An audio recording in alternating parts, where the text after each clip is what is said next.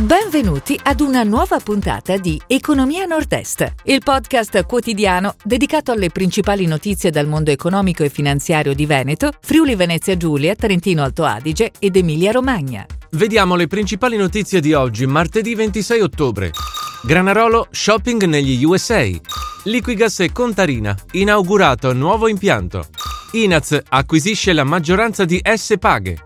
Scarpa, fatturato in crescita nel 2021. Veneto, nel 2021 PIL riparte, più 5,9% dopo pandemia. Lago di Garda, 3 milioni di turisti ad agosto. Auto e moto d'epoca, successo della fiera padovana. Granarolo Shopping negli USA prosegue oltreoceano il percorso di crescita per vie esterne dell'azienda bolognese. Ha acquistato il 100% di Calabro Cheese, 25 milioni di dollari di fatturato, con una forte penetrazione a New York e nel New England.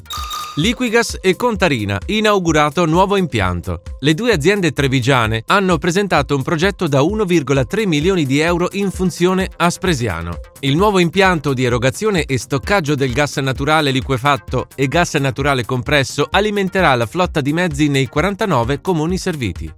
Inaz acquisisce la maggioranza di S Paghe. La società specializzata in software e servizi per gestire le risorse umane ha acquisito la maggioranza di S Paghe, società di Vicenza attiva dal 1999 nel campo dei software dedicati ai consulenti del lavoro. Il gruppo raggiunge così oltre 50 milioni di fatturato nel 2021. Scarpa, fatturato in crescita nel 2021. L'azienda trevigiana della calzatura da montagna segnala una crescita del fatturato di circa il 3% sul 2019, pari a 110 milioni di euro, e nel 2021 registra un'ulteriore crescita nel mercato interno e in quello estero.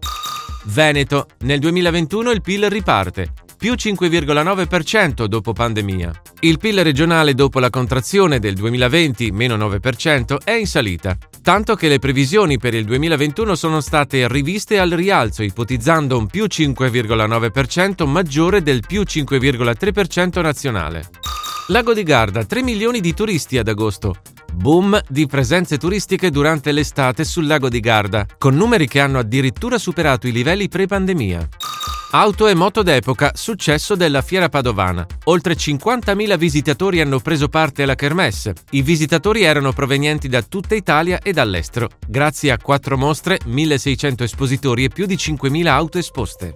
Si chiude così la puntata odierna di Economia Nord-Est, il podcast quotidiano dedicato alle principali notizie dal mondo economico e finanziario di Veneto, Friuli Venezia Giulia, Trentino Alto Adige ed Emilia Romagna. Appuntamento a domani!